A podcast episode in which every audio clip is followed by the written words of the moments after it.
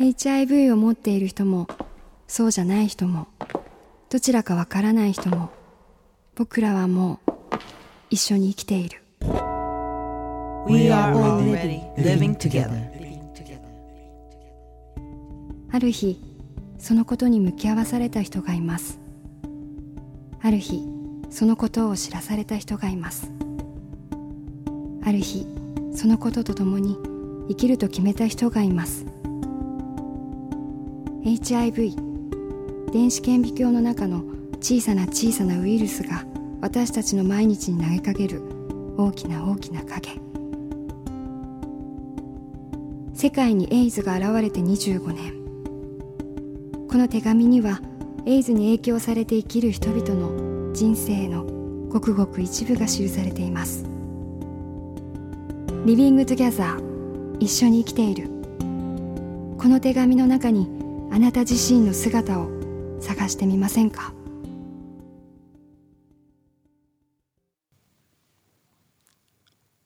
助手席に彼はもういない。会いたい。元彼がエイズで亡くなってしまった。恋人としての付き合いがなくなった後も身内同然の交流があった。一昨年の秋体調を崩して大きな病院に入院した。その病室で初めて HIV であること仮に肺炎であることを本人の口から聞いた。HIV に関する知識はある程度持っているつもりだったが発症してしまった以上助からないのではないかと思い悲しみのどん底に突き落とされてしまった気持ちになった。HIV エイズについてさらに詳しく調べたところ現在は仮に肺炎も薬で良くなることを知りとりあえず一安心。でも彼はなかなか薬が効かず副作用もいろいろ出て苦しんでいるのを見るのは本当につらかった。本人もいろいろな不安からか両親のもとに戻りたいということで実家の近くの病院に転院することになった。彼の実家は遠方なので退院したら簡単に会いには行けない。転院する前日消灯時間に病院を後にするとき笑顔で大きく力いっぱい手を振ってくれた姿が今でもはっきりと浮かんでくる。時間がかかっても必ず良くなってまた東京に遊びに来ると信じていた。でも病状が急変し人工呼吸器をつけたという知らせが入った。なんとか休みを取って病院に駆けつけた。ずっと昏睡状態だったのに意識が戻った。話せないけど筆談ができた。かなり苦しいはずなのにたくさんのことを書いてくれた。出会えてよかったって初めて言ってくれた。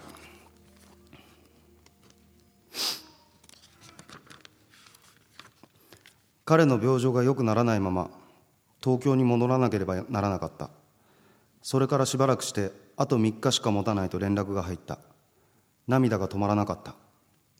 翌日始発の新幹線で行くつもりで準備をしていたら夜明け前に彼のお母さんから今亡くなりましたと電話が入った。でも信じられなかった。病室に着いた時彼はまだベッドの上にいた。冷たくて動かない。笑顔だった。あれから半年近くが経とうとしている。通夜告別式に参列して骨も拾ったけれどまだ彼の死が信じられない。以前のようにうちに遊びに来るんじゃないか。インターホンが鳴って出るといつもの笑顔で立っているんじゃないか。一人でいる時は彼の名前を口に出して呼ぶ。自分自身こんなに辛いことがあることは考えもしなかった。父の死よりずっとずっと大きな悲しみ。何をしても心から楽しめない。思い出がたくさんありすぎて。スポーツクラブ食べ物屋ディスカウントストアドライブ。彼と一緒に行っていたところも今は一人で行っている。車の助手席に彼はいない。どんな形でもいいから会いたい。自殺したいとは思わないけど死んだら会えるのかなと思ってしまう。もっともっといろんなことをしてあげたかったのに。彼の両親や兄弟は僕を身内同様に扱ってくれる。本当によくしてくれる。僕の悲しみは両親の悲しみは僕以上なので近かったら頻繁に会いに行きたいけどなかなかそうもいかない。悲しみや辛さが薄れる日なくなる日涙を流さない日が来るのかな。でも彼はずっと心の中にいるだろう。彼も言ってくれた。心はいつもつながっているって。5年間本当にありがとう。いつか会える日まで。どうもこんばんは品川です。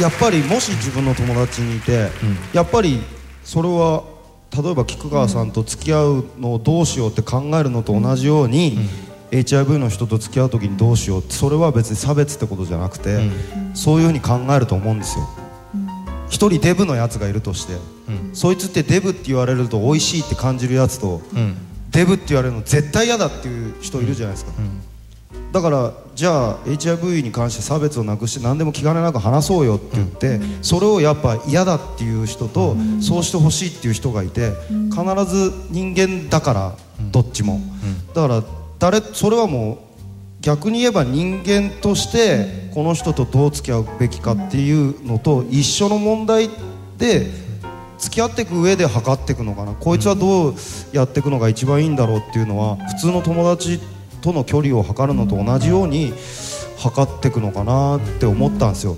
だからもっと言えば HIV っていう一括りじゃなくてその、同じ人なんじゃないんだから同じ種類じゃないから、それはもう千差万別なんで、その個人個人で考えればいいのかもし自分の周りにそういう人が現れた時に HIV の人とはこういうふうに対応しましょうっていうんじゃなくて、こいつはこういう性格だからこうやって付き合うのが一番だろうっていうのがやっぱ人同士なのかなって思いました。